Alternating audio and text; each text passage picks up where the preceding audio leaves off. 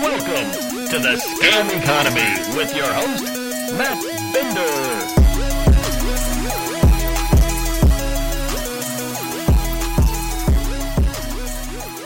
That's right, everyone. Welcome to Scam Economy. I am your host, Matt Binder, and on today's episode of the show, we will be taking a look at the one year anniversary of the historic passing of El Salvador's Bitcoin law.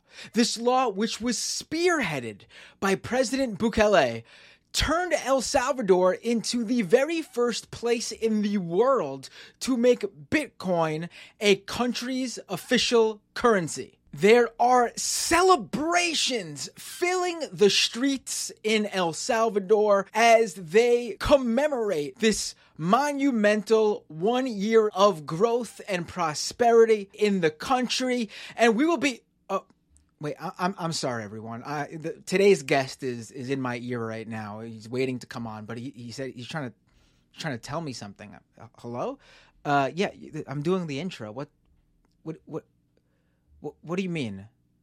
What do you mean you wouldn't call you wouldn't call them celebrations? But but there's video and, and photos. There's people filling the streets. Uh, why would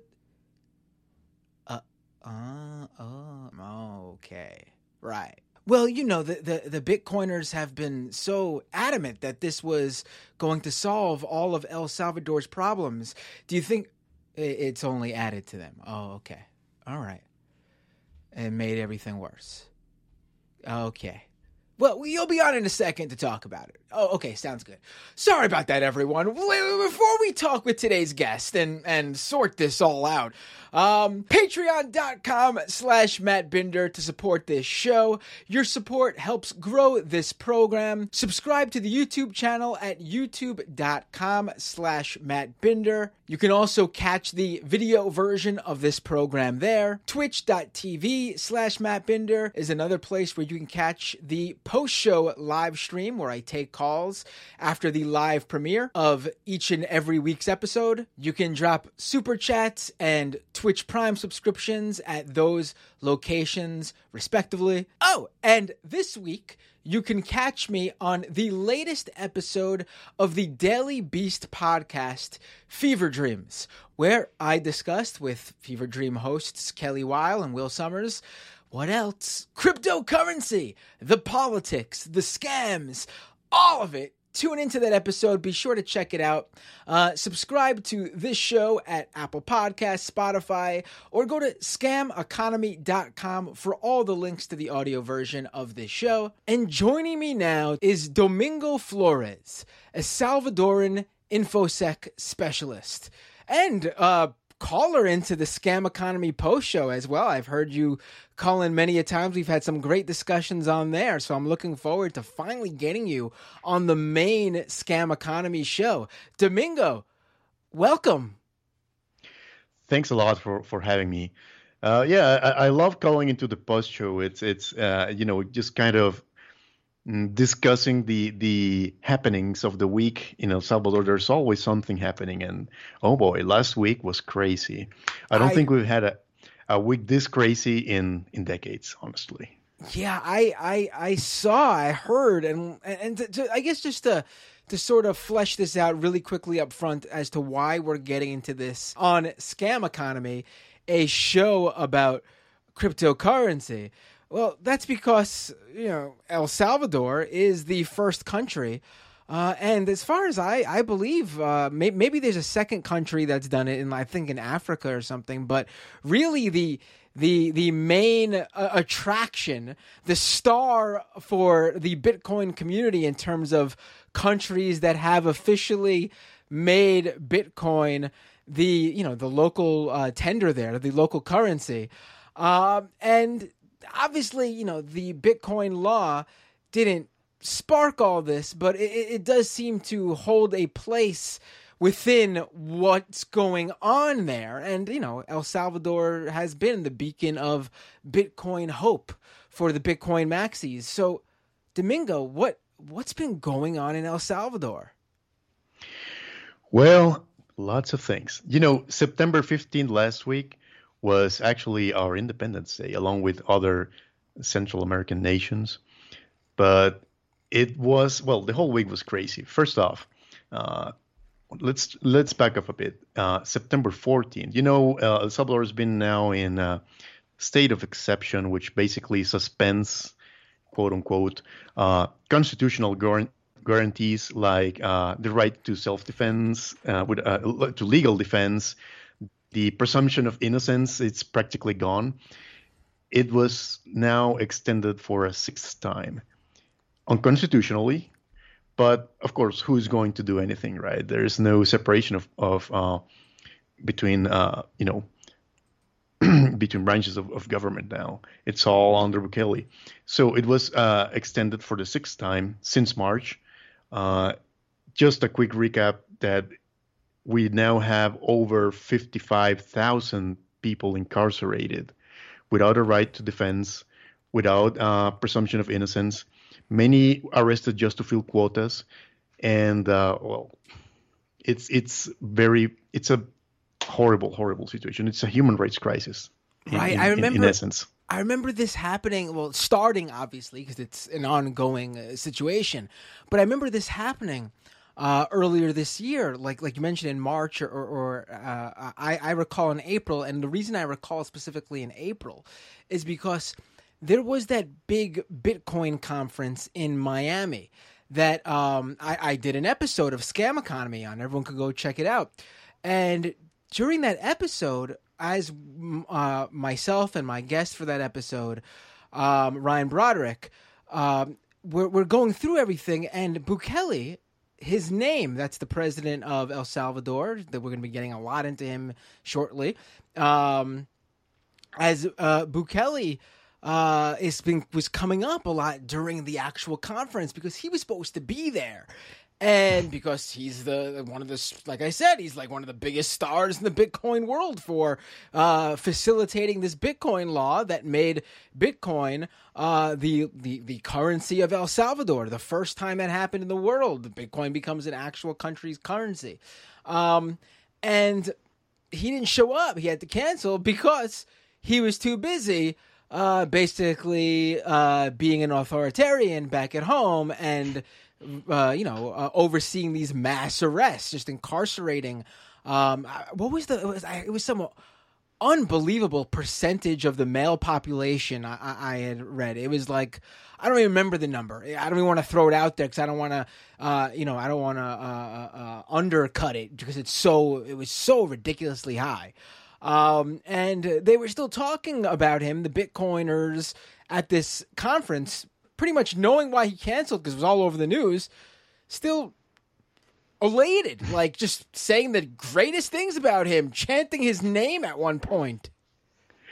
Bitcoin Bitcoin brings forth freedom, I guess, except for the 55,000 Salvadorans unfairly imprisoned, right? I mean, right. Uh, I'm not saying all of the 55,000 people are innocent.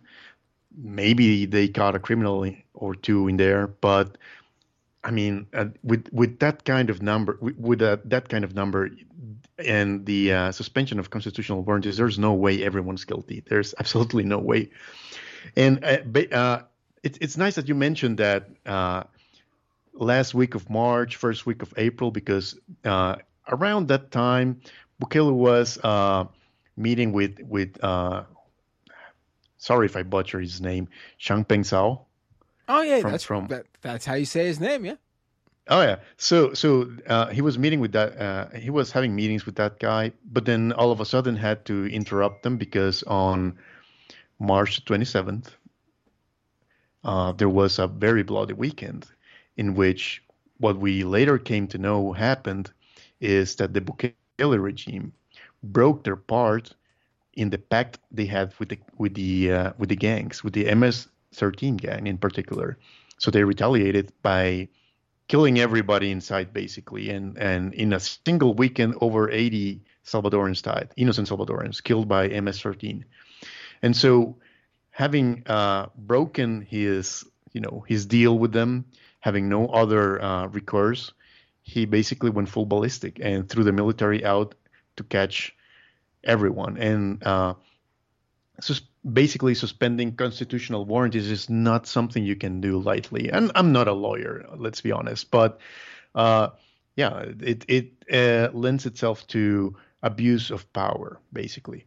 Oh yeah, you don't. And I mean, so- you don't. You don't have to be a lawyer to again suspending the constitutional. Like maybe there's some clause if you know that he can and he could say in times of crisis and something like that. I know there are countries. I think there's some like areas in the U.S. where you know there are certain things that can be done in a time of crisis or or whatever, or a pandemic or something like that. You know, give the president extra powers just to get things done. I'm sure, um, but yeah declaring a crisis and pausing some constitutional uh, laws or, or whatever. Uh, big difference between uh, that and facilitating some sort of emergency uh, delivery of uh, necessities to people who are in trouble due to like a natural disaster or something.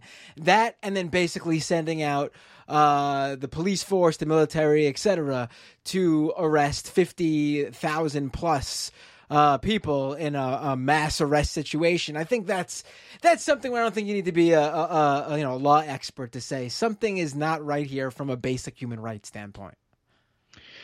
Yeah, and on September the 14th, this uh, state of exception was, uh, you know, renewed for us for the sixth time, and so the Constitution only allows it for I can't remember if it's 30 or 60 days, but you can't, you know, it, it cannot go uh, on for this long. Now, uh, a couple more thing, interesting things happened uh, that week. The very next day on Independence Day, there was a massive protest because obviously nobody, well, a, a lot of people aren't happy with how things are going, with having their relatives imprisoned unjustly, right?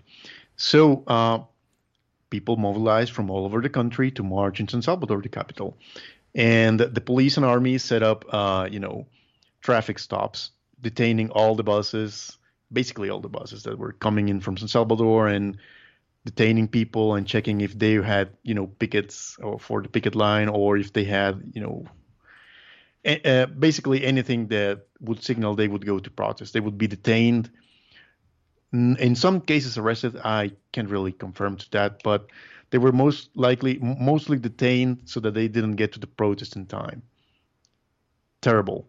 And so at the same time that the protest was going on, and this wasn't a small protest, it was uh, literal thousands of people. At the same time that the protest was going on, Bukele made a military parade.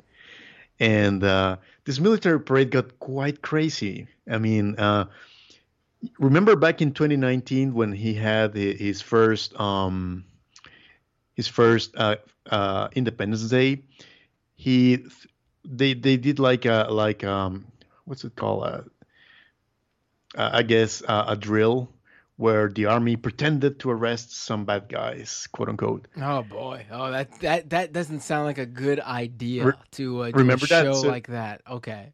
So that was a show in, in 2019.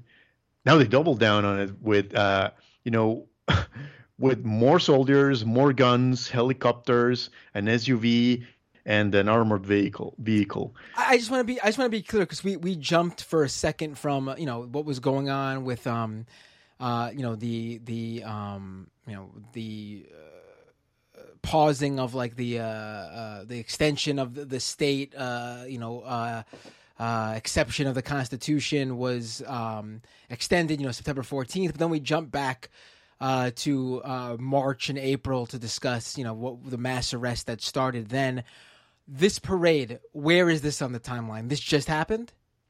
It just happened last week on Okay. September the 15th. Just wanted to be So- clear there. Okay, go ahead. No, continue. Yeah, yes. Uh, so, so they're basically glorifying police and military violence against the population, and uh, for a show. And in this show, in in Bukele's parade, there were rumors all over Twitter, anonymous, uh, you know, anonymous uh, leakers saying, "Man, they're they are we are government employees. They're forcing us to come and to bring our whole family. So just so that it looks like the parade has more people in it than the protests." Ah, so So, so uh, basically, if you worked, you know, if you work for, uh, you know, uh, the Salvadoran government, uh, you show up at this parade, or what? Uh, you're arrested. Your family's arrested. M- maybe best case scenario, you lose your job. Yeah, basically. I mean, I mean, there's no telling what they can do now because there's just no no constitutional guarantees, right? And so, uh, at the same time that these two prot- the, the protest and the parade were going on, news dropped that Fitch ratings had has dropped our our country rating, our risk rating even lower to I guess it's CC. I'm not an economist, but I can tell you that's not good. It's one of like the worst ratings you can receive. It- it- yes.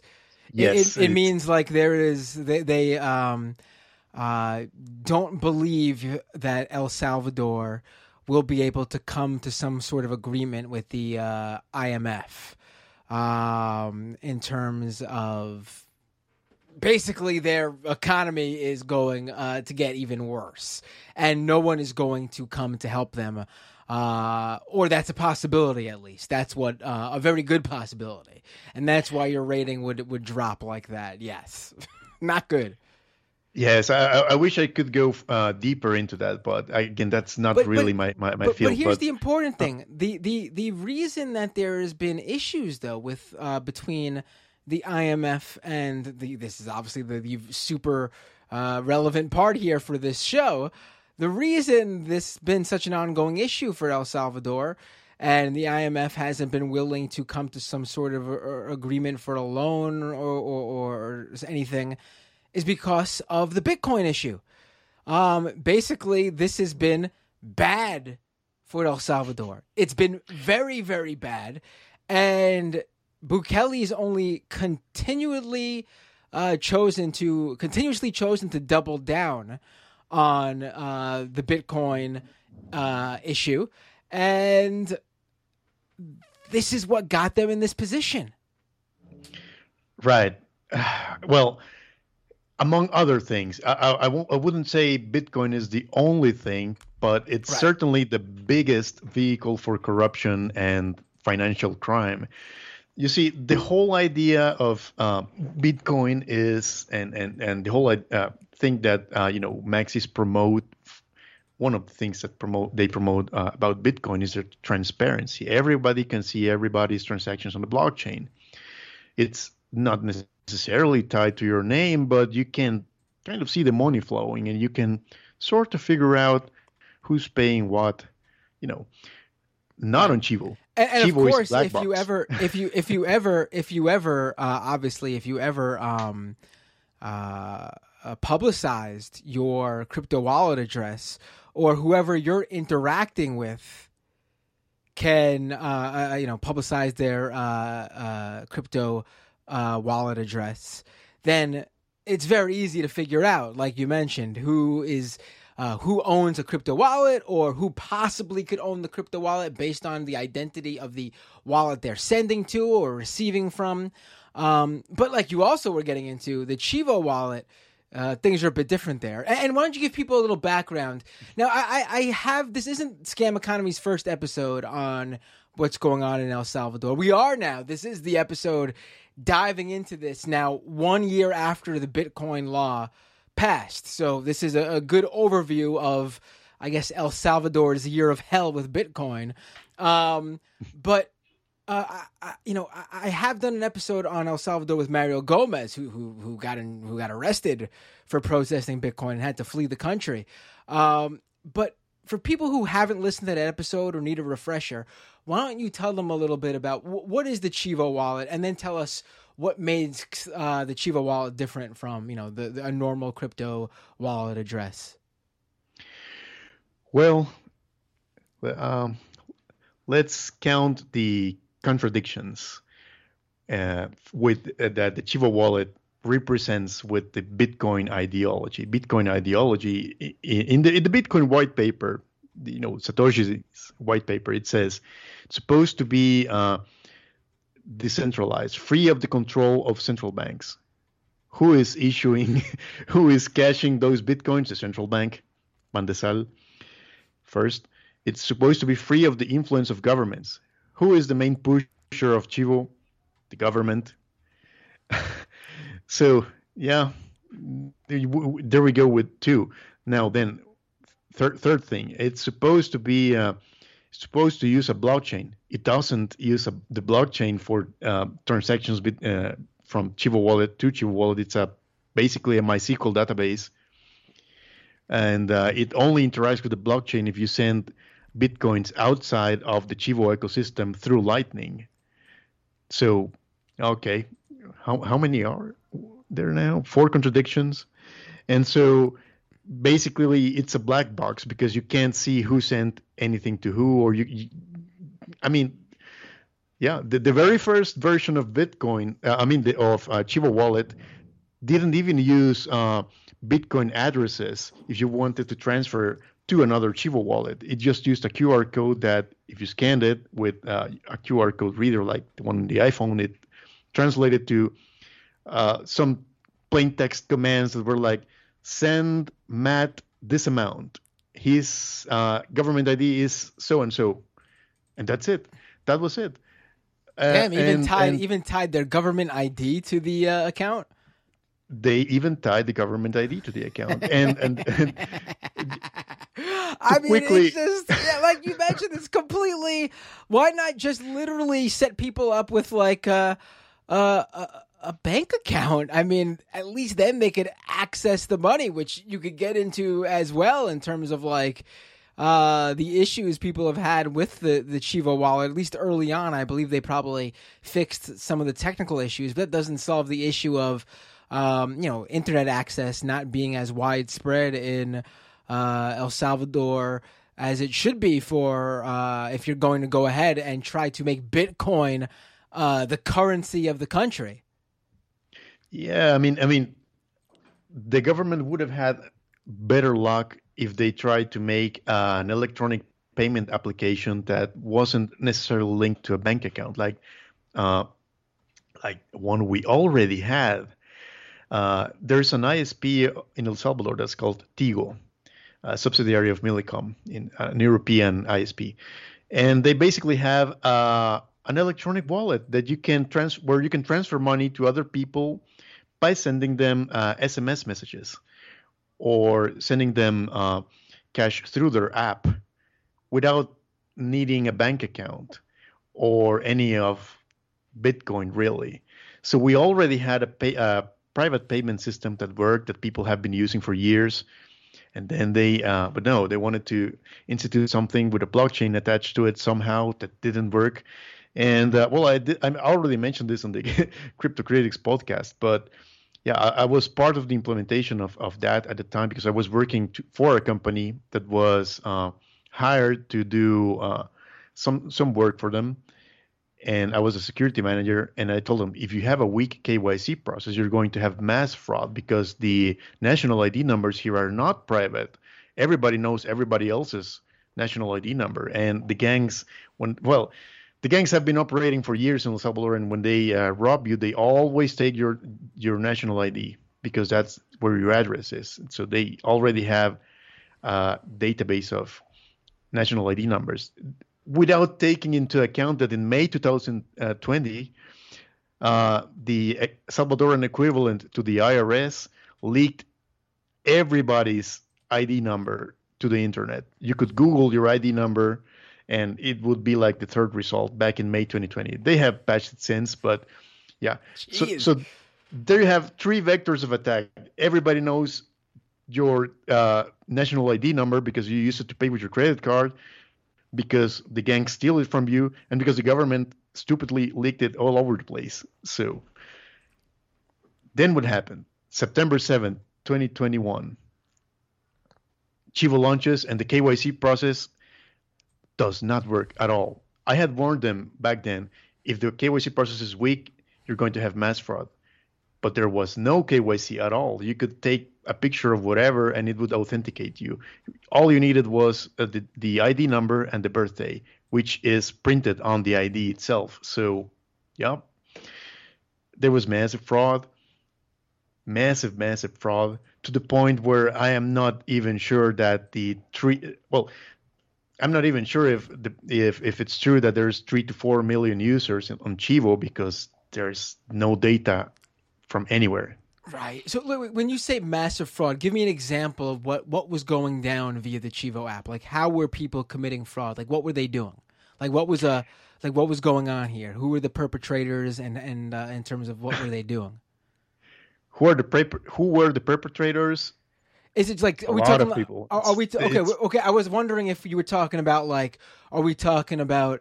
Um, I mean, obviously, this is going to play a, a, part, and I'm sure you're going to get into this. Uh, I'm assuming there is some um, uh, fraud and money laundering going on via those in power, but um, like regular everyday people were also uh, playing the system here. There was a way for them to even uh, mess with the Chivo via the mess with things via the Chivo app. Yes, on the very first day, on September the seventh, uh, uh at, on the past the evening, uh, on the first day they only released it to iPhones because almost nobody has an iPhone in El Salvador. They're super expensive uh, for some reason. Wait, so that so but, they so they that's why they were wait what? So wait, yeah. it only came. Well, hold on, I really gotta. So no one in El Salvador, or not too many people, a very small number of people in El Salvador have an iPhone.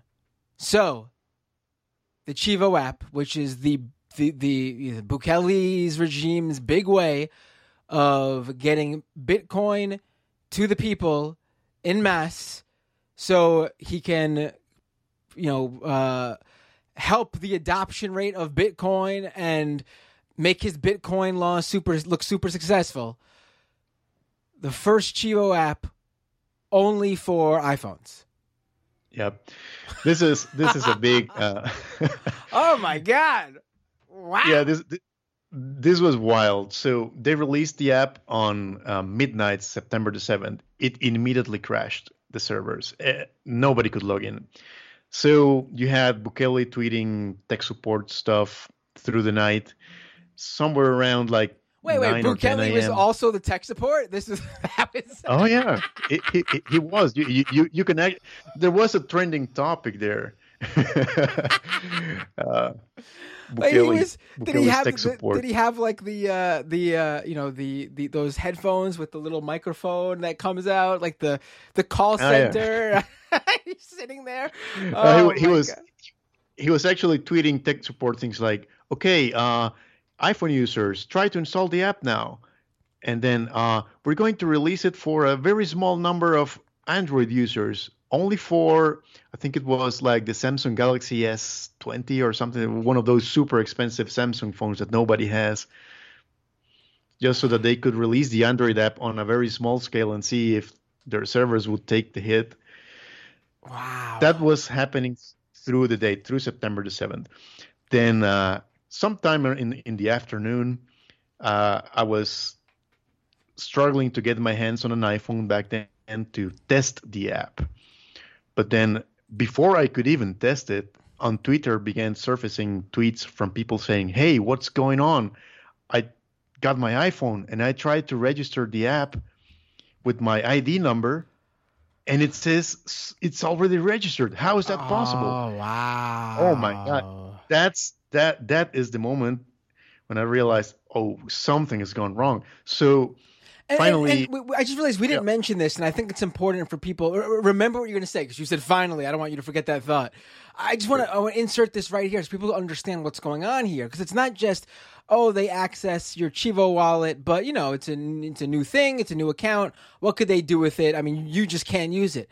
No, no, no. There's an extra added thing going on here where as to again help perpetuate the use of Bitcoin and help with the adoption rates here everyone in El Salvador who could get access to a phone or the internet or whatever they needed to get a Chivo wallet set up, they were going to get $30 in Bitcoin in their app to use. So basically, everyone in El Salvador who decided to go and set up a Chivo wallet would get, they would set it up and they would get that $30 sitting in their wallet already. So basically, if someone else has access to your Chivo wallet before you could get there, I'm assuming the first thing that they would do would be transfer that $30 out ASAP.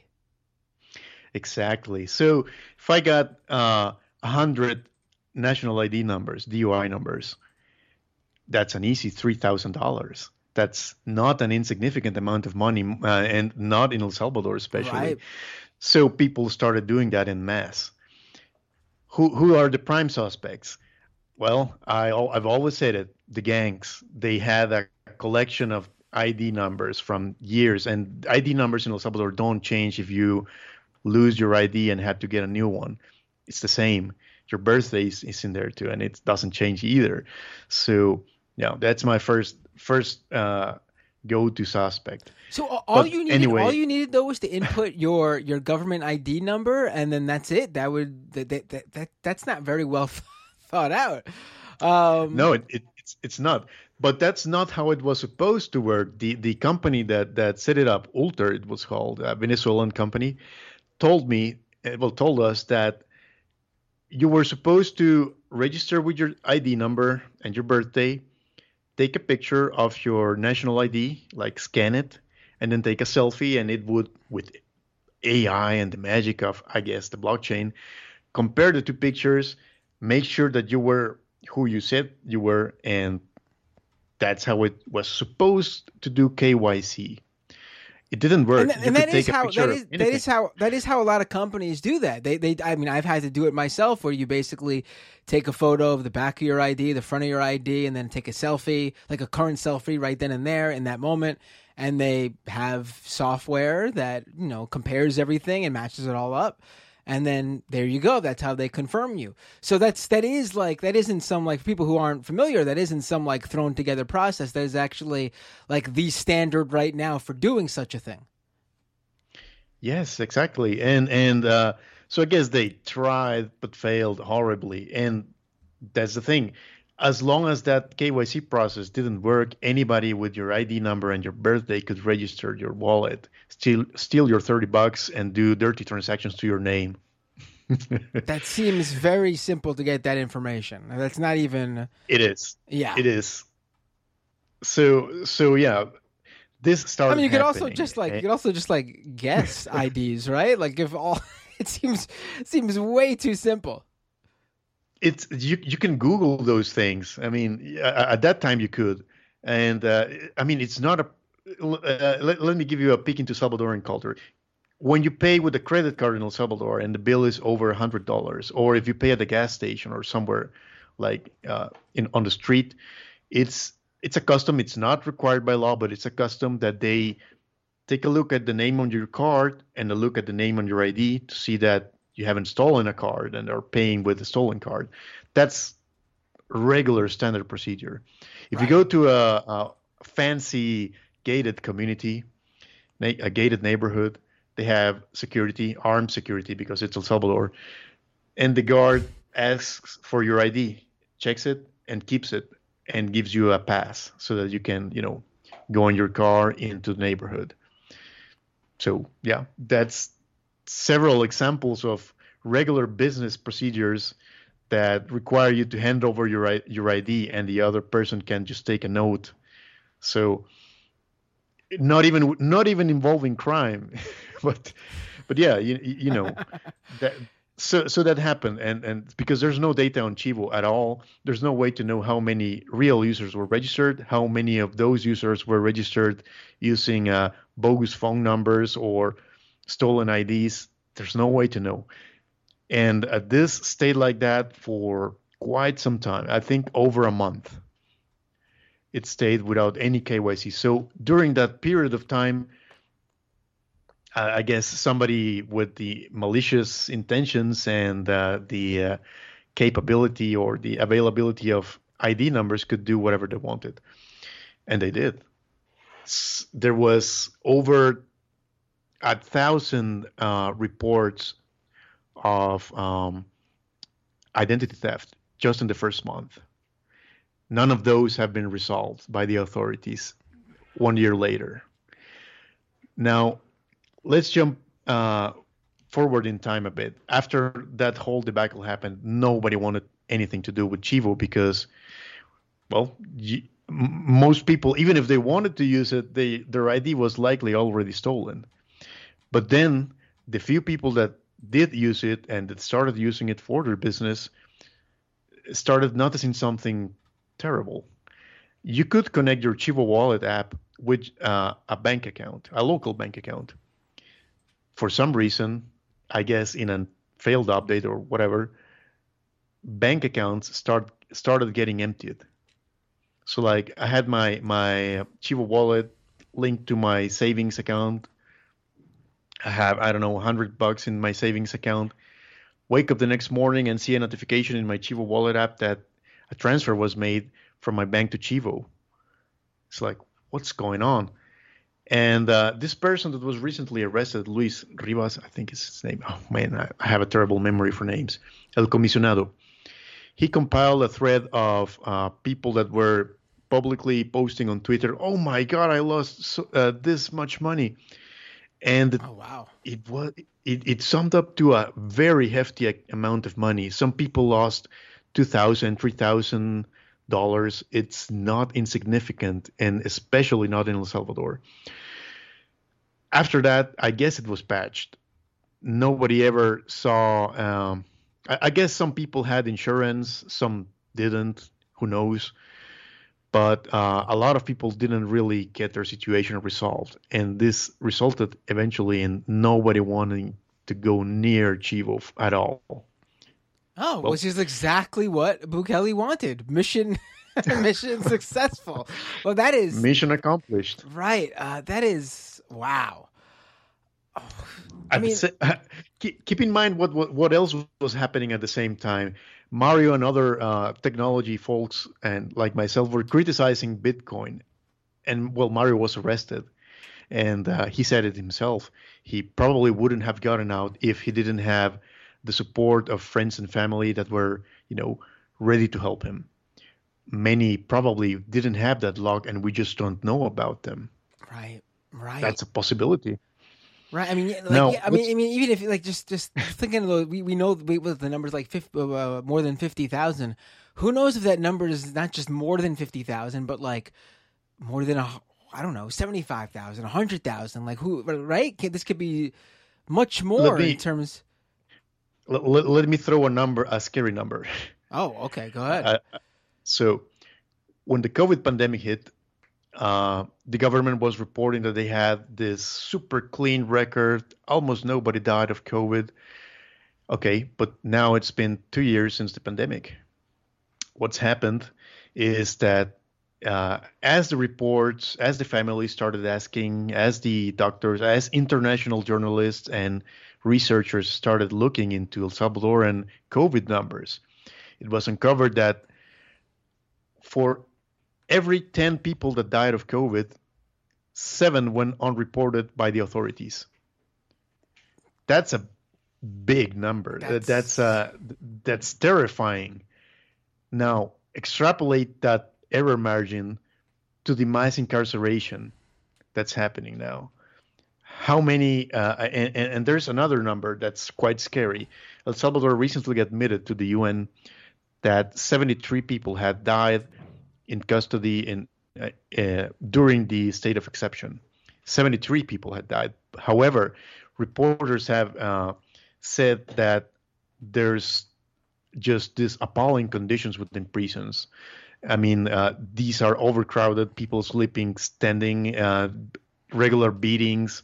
Uh, people are starving and actually tortured. So, is this 73 death number real given their you know their record of lying in about covid deaths? I think we're just going to know in time. Right. Right now there's just unfortunately no way to know. And this is atrocious. Back in 2021 with uh, the things that were happening in bitcoin and with uh, arrests arbitrary arrests like mario's i would already consider that a dictatorship now it's just gone full blown fas- fascism. I mean, it's mass incarceration. It's mass. Uh, there's no there's no freedom of speech. There is actually a, a, gag law. Well, that's what they call it, a gag law. Uh, if you are a journalist, you cannot report on uh, or you cannot make a report that if it's considered that you are relaying a message from the gangs If it is, you're facing up to 15 years in prison, I think. So, of course, a lot of journalists have self exiled or self censored. They have stopped doing the research, have stopped doing their uh, reporting because they're afraid that they're going to be incarcerated, of course. Right. So, So, so, I think, yeah, just just to just to you know to give people an idea of when things can start maybe changing. You know, because you mentioned you know in time maybe we'll find out the exact numbers of, of arrests or or COVID deaths in El Salvador, but give people an idea. It doesn't seem like it's going to be anytime soon because, and and apologies if, if you did mention this earlier. We've been talking about so much. I, I just wanted to make sure we got this in here. Um, Bukele is going to run again, even though he's not supposed to. Like it's he's not allowed to, but he's changing the law so he can run again. right. It's, he's not even changing the law. Oh, so he's, it's The just for him. The, is the Constitution says in let's see, I have it here. One, two, three, four, five, six articles in the Constitution say that re-election is prohibited. You cannot be re-elected. Bukele said it himself in several interviews. But you know, he owns the Supreme Court now, so it's it's all good and fair game. So it's not looking too good. However, there is hope uh, because when Bukele won the elections, the presidential elections, he won with just 27% of the votes. I mean, I hate but to s- but I mean uh, to to give you an example of um uh what uh, not even an example that's not the correct uh, word I want to use here to give you I guess uh, a better picture of what we're seeing everywhere else in terms of what we can possibly see from Bukele. I'm really what I'm doing is I'm trying to make it sound uh, a little bit nicer than it is. Let me get right to it. Here in the United States, we have a former president who claims that he didn't actually lose the election and has been fighting.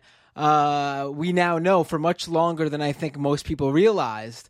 Um, he was fighting to, and still to this day fighting to overturn those election results, and is refusing to admit that he actually lost. Of course, I'm talking about Donald Trump. And now we're seeing that a lot of these Republicans who are Trump fans who are running for governor or Senate or the House or various state and local elections, they're following in those footsteps of refusing to admit defeat and trying to already planning to try to overturn whatever the results are by claiming that they actually won. Are you worried that Bukele can try to do or would try to do the same thing? Yes, uh, and and that's what I was getting at. I think I was getting a, a bit too optimistic, and I hate to sound like like like I guess like a Doomberg, but you know the elections aren't legitimate from the from the moment that he nominated himself against the Constitution to a second term. And the thing is, even if votes, even if a majority of people voted him out, he's now uh, packed the uh, the uh, electoral institute with his political appointees, who are not going to contradict him. He is now uh, packed the courts. Well, first first he cleaned them up, then he packed them with judges that aren't going to contradict them, and uh, finally, and this is something that's really worrying to me, and it's costing me sleep at night, honestly they're planning uh, to institute online voting for uh, people living abroad, which is just insane. It's, I mean, this this really worries me because if they if they uh, set up online voting, it's going to be just mass fraud. Given the technical record of the government with Chivo Wallet, with the uh, you know the national ID leaks, and among other things there's just no way they're going to get it right in time. The elections are in 2024, so there's just no time. Even if they had started in 2019, it would already be too late. Right. But anyway, now I want to get back into a little something, uh, something to do with with um, Bitcoin, and uh, something that has well, we all, we all I, I think we've already established that his dictatorship has been escalating since last year up to today. And uh, another thing that's been escalating but has really always been there is social media manipulation, Twitter scams, Twitter trolls. In the same manner that if you type any tweet with the words Bitcoin, Binance, uh, Coinbase, whatever, oh, my camera died. Well, if you type any of those words, you're going to get a reply. Oh, dude, I had problems with my Coinbase account, but this really nice dude in Instagram helped me out. You should ping him. You know, I love getting. Uh, you know, I love saying the word Bitcoin on Twitter, and getting like fifty replies that are those automated spam bots that are trying Yep. to scam you into like uh accidentally uh giving your uh you know your i don't know i guess they think you're it probably does happen you're gonna give them like your 12 word crypto wallet like passphrase or whatever uh, Yeah, yeah. So, so what happens and, and in what way is it similar to El Salvador? So in El Salvador, it's a bit different. If you tweet any criticism to Bukele or his regime or his policies or Bitcoin even, and your tweet starts getting popular, you're going to start noticing a flood of tweets insulting you or your parents, your family, your friends, your T-shirt, what a your taste in coincidence food. Yeah, and, and so what's going on there? So yeah, essentially Bukele and and this is um, it's uh well there's a Salvadoran saying which I love. It's uh, secreto a voces. It's a secret that everybody knows. There's a there's a troll center, at least one troll center in El Salvador that's state funded, that monitors Twitter, Facebook, and other social networks for dissident comments, I guess. And if your comment or your tweet gets popular enough, you get flooded. And it especially doubles down on women and LGBTQ folks because uh, I guess if you oppress or you make an example of someone in a minority, I suppose their belief is that the whole minority will be uh, pressured into, you know, laying low and not raising their voice. That's been happening for con- consistently for the whole of uh, time that Bukele has been in office, even since he was mayor. And uh, but it's now escalating to the point of uh, calling in for public executions and stuff, and uh, doxing people and posting private pictures. It's it's it, it's horrible now, and I, I've had my share of that as well on Twitter. Uh, you know, I so, one time when when when the news broke that the Bukele government had uh, let go free the international leader of MS-13 while i- the state of exception was in place. You know, they are literally letting go free the leader of the gang while incarcerating thousands of Salvadorans that are probably innocent. I just kind of snapped and made a mean tweet and got like uh, 2000 likes or something like that. And so that tweet has now like 170 something mean replies from people that do not follow me and that do never interact with my content except for that specific time that my tweet got popular. And they went in and took a dunk on me and insulted what's my it- beard. Oh, it's like that. Okay, what I was about to ask you me some examples. So yeah, go ahead, keep it going. I want to hear more of these, these, uh, these Twitter. Twitter replies. really to, to tell you the truth I, I got off easy because I, I'm I, I've uh I can't find the word the phrase in English but in it I, I have a stony face I don't really care what they say about me in Twitter so they started throwing stuff and eventually landed in death threats and violence threats and I'm like god damn it if I wasn't living in a cave I'd be worried but luckily I live underground but anyway, uh, I like I said, I got off easy. I, I, I'm I'm a I'm a man, so not not much. Uh, I, when I say I'm a man, I mean I, I'm privileged enough to not be too affected by those things. However, women and LGBTQ folks are rather vulnerable to other forms of violence online, like uh, Right. You know, uh, sexual harassment and all that. And they really double down on that. Like the the ratio of harassment that I suffered for a tweet with 2,000 likes is proportional to what a regular women or a regular LGBTQ person would suffer for a tweet with 100 likes. It's Right. just horrible. And there's like, um, I would say, two uh, currents of the troll center. There's the the ones where they harass you and, and dissuade you from from uh, criticizing or from having an opinion, and the ones that want you to place your trust in individuals that don't have your best interest in mind, like Bukele. And they do that in a very similar fashion as the uh, bots in the crypto bots, the crypto scams in Twitter. Maybe not in the in the same way as that they do it automatically, but they do it by shilling, by pr- showering praises on everything that Bukele does, and having profile pictures of Bukele with laser eyes and sunglasses and all that, in the very very much the same manner that uh, those crypto bots have Shiba Inus with laser eyes, right?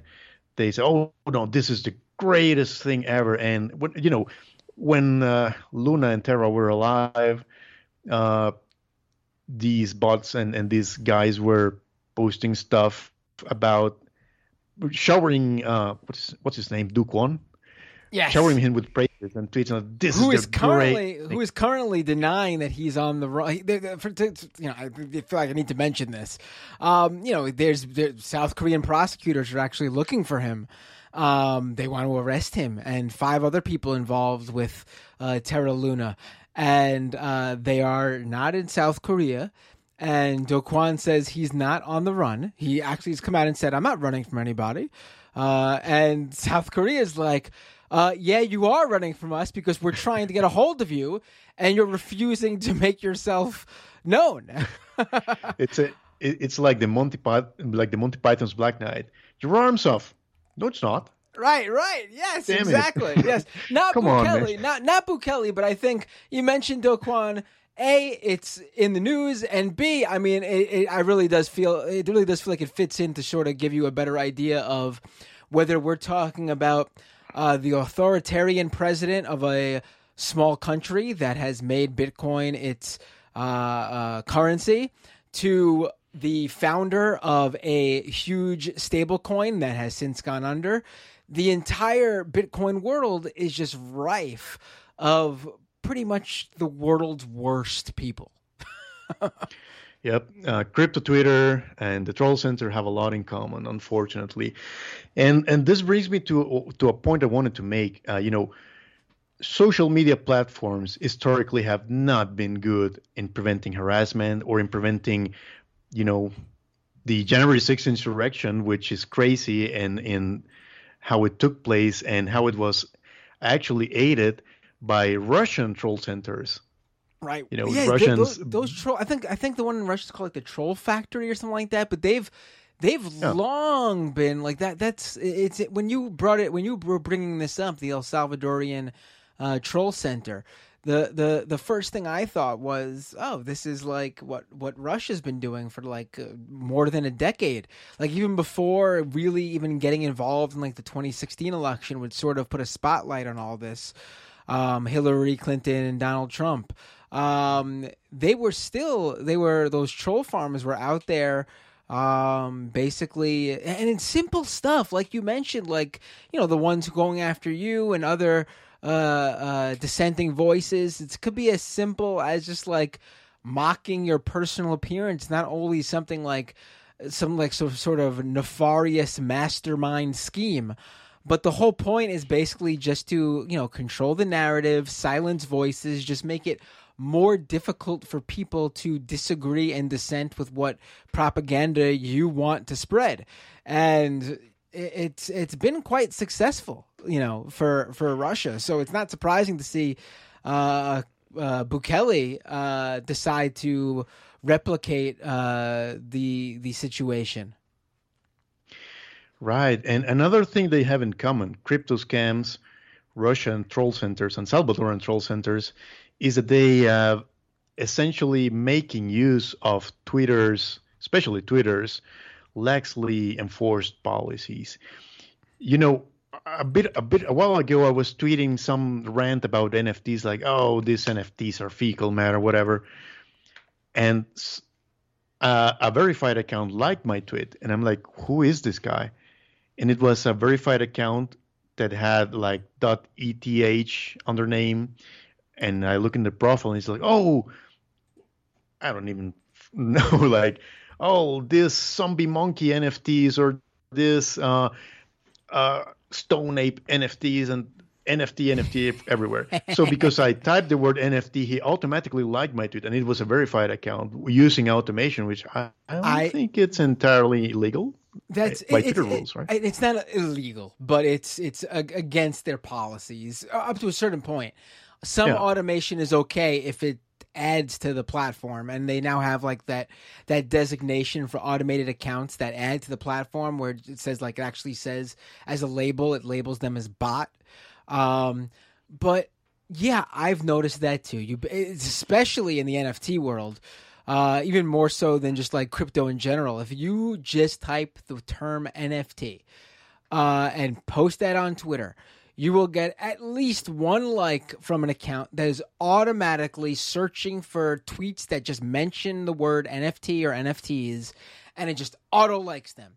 And the purpose of that, and it's successful, honestly, is that there are a lot of people out there um, who just follow people who like their tweets. Um, you know, probably not, you know, if, if you're a Twitter power user or most of like your followers are people who are always on Twitter and like cracking jokes and following the news and you're like hardcore Twitter user, like you're not one of those people. But the average Twitter user with like small number of followers, they view oh, someone liked my tweet, I'm going to follow them and they'll follow me back. They view that as a way to build their following and so they do that. So like you'll often actually see those automated accounts actually have like a decent number of followers. Some of them even have like hundreds of thousands of followers because sadly that that like strategy of automatically liking tweets in search of follows works. Yep. And and then on on the Salvador side, you have uh well, I want to talk about two specific verified accounts. And I do want to make a warning if you or the public want to go check these accounts out please be prepared because these accounts regularly tweet gore and unapologetically awful things. And because that's these are pro-military accounts uh, one is called Comando ESA and the other is called uh, uh, like SR Destino SV like from El Salvador. These two accounts are verified they're anonymous. They they uh, they don't have that disclosure that Twitter makes for uh, state affiliated uh, accounts, but they constantly tweet pro military and pro police uh, tweets in which they show, for example, and, and this is no exaggeration, a, uh, an, a gang member getting tortured, or the corpses of alleged gang members that have been killed by I don't know uh, M16 bullets or AK-47 bullets. It's that awful. Right. This is obviously against Twitter rules, but they let them be in the same way that they let those automated NFT verified accounts be. Why? And I think uh, I think I have uh, a, a rather solid hypothesis, which I hope Twitter proves wrong by banning these accounts. By the way, but I think they let them be because these accounts generate a lot of traffic. These are scandalous images. These are verified accounts, like you said, liking uh, liking my tweet, and I'm a nobody, and a verified account with a million followers like me. Oh, I'm going to go and check out their content. Generates traffic for Twitter. Twitter is hurting for profits. It's, how, it's always has been. Right. So, accounts, verified accounts that generate a lot of traffic, they I feel like they are turning a blind eye to what they're doing, especially these Salvadoran accounts. Uh, I investigated them using a a, a, a tool, uh, as, as uh, you know, my special set of InfoSec hacker tools, and it turns out that these accounts previously belonged to Salvadoran uh, official institutions, and that's why they were verified. But at some point, after Bukele took in power, they were complete. They, their handle was changed to be what they are now, pro-military propaganda accounts.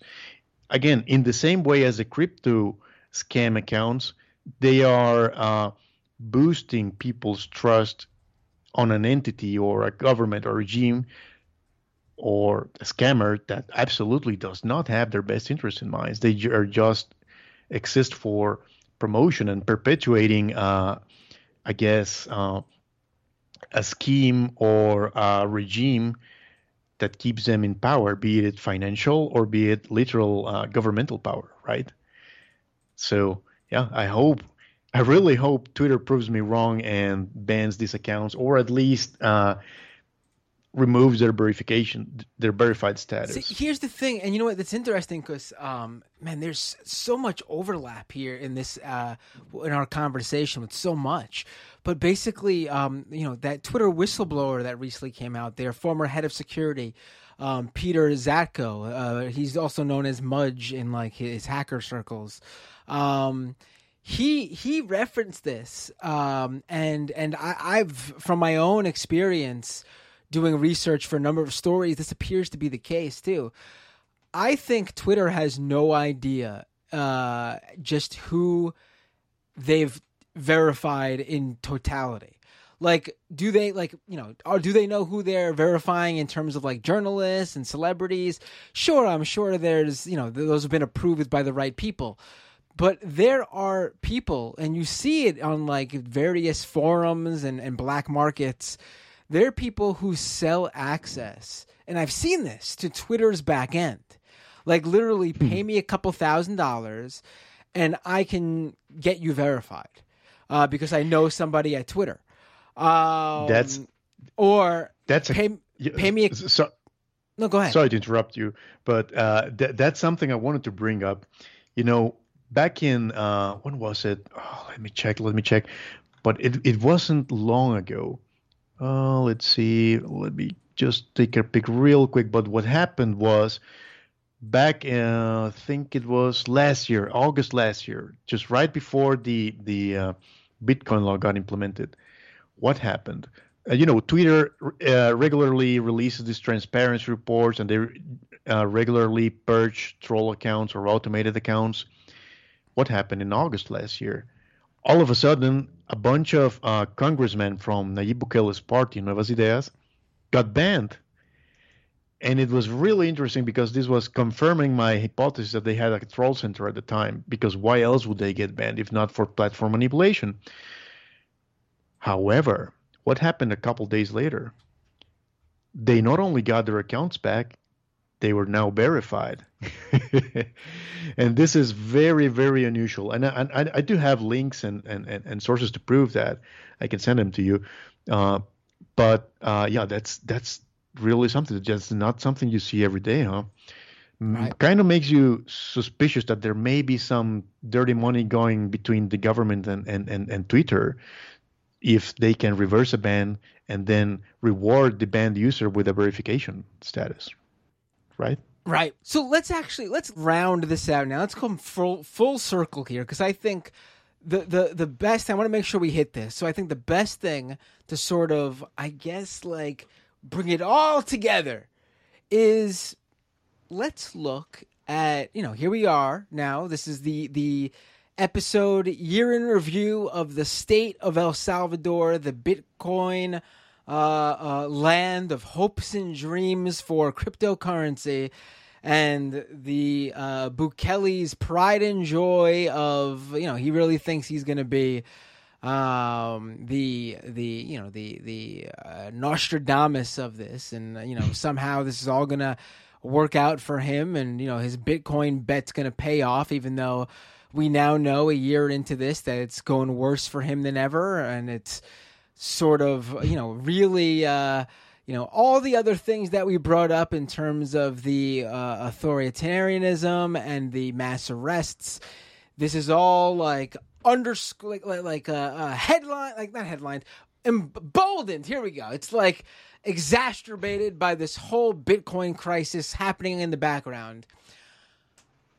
I think the best yeah. thing to take a look at right now is how's Bukele's El Salvador Bitcoin investments are going. And judging Oh, by. Uh, your laughter, especially, that uh, I'm assuming uh, not going good.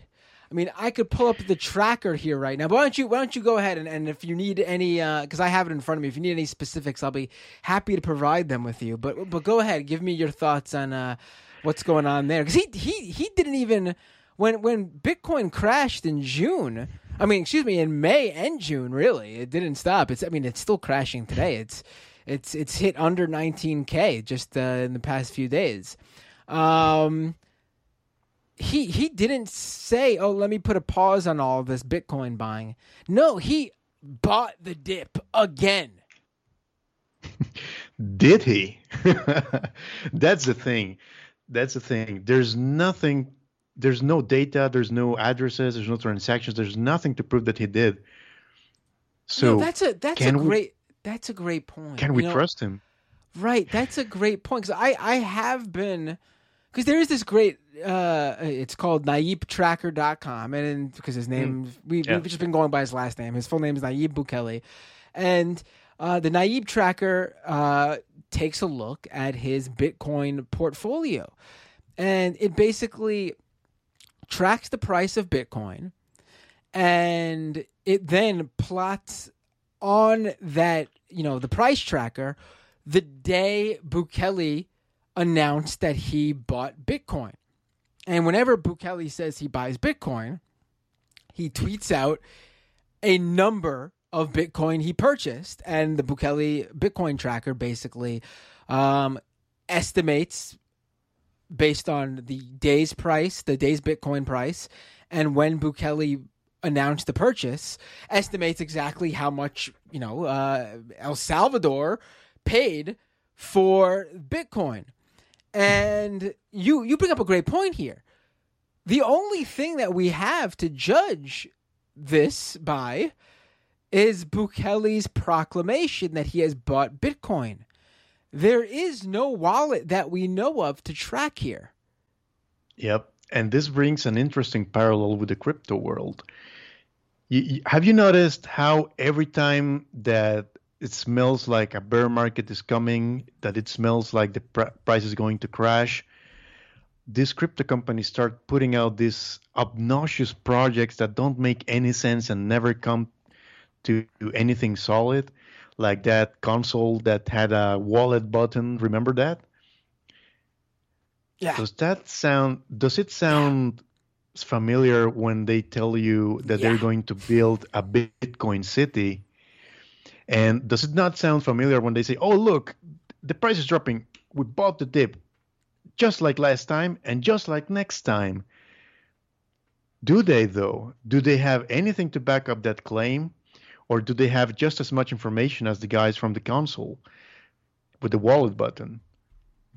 That it was going to have a I don't know 8K resolution and HDR and I don't- don't even remember 120 frames per second, which is not even technically possible for a device of that price range. No, they don't have anything, and uh, what they do have is the hope that we'll believe that they are onto something, and they bet that if we believe that maybe we'll give them a little more credibility. And maybe uh, this thing also happens when their, you know, their public image takes a hit, either because the Bitcoin price is crashing and bringing down all the other tens of thousand uh, shitcoins with it, or because your government has turned out to be a dictatorship and authoritarian and fascist nightmare. Maybe you need a little boost in image every once in a while. So you make an outrageous claim, like you're going to be the, uh, build a Bitcoin city, or like you're going to make Bitcoin volcano bonds, or that you're going to, I don't know, buy the dip every time that it dips. Or who knows, make a console that plays 8K games and has a wallet button. it's more or less the same thing, huh? Right. It's all a scam. right? What a perfect. I mean, you really making sure that you. Uh, you, you. I mean, how how else do we end an episode on a show called Scam Economy than you saying it's all a scam. I mean, you you got to have planned that out. But no, really, uh, uh, Domingo Flores, everybody, um, thank you so much for joining me to to bring me through. See, the funny thing is, before we went, before we started talking, I had said, you know, you know, I spoke with Mario Gomez. Uh, and we talked about the Bitcoin situation in El Salvador in April. Things are a lot different now, but you know, if we uh, talk about some of the same issues, it's no big deal because you know a lot more people listen to the show now than they did in April, so there'll be new listeners, and it'll be good to like you know for people who did listen to the previous episode to get a refresher. But literally, so much has happened in just these five months that I'm thinking through everything we just spoke about and it was all brand new. There's nothing. I mean, I think maybe I brought up the Bukele Bitcoin tracker, but obviously the numbers are a lot different now. And also, your, you know, the the the the interesting nugget of information you dropped too about how, you know, this is just all based on his tweets. We don't even have any proof that he's been buying. Um, we didn't we didn't cover one thing people need to go listen to the Mario Gomez episode and then the Domingo Flores episode, and you have a full realm of El Salvador Bitcoin news to cover with no repeats. It's amazing. Uh, Domingo, where can people find you online? And by the way, please take this opportunity to to to promote any links, any upcoming work or or, or stories or or or anything, research anything you're working on that you want to share or give a teaser about. The floor is yours. Just at least make sure you drop where people can find you online. yeah, right, right now you can find me at Twitter at Domingroso or Domingroso.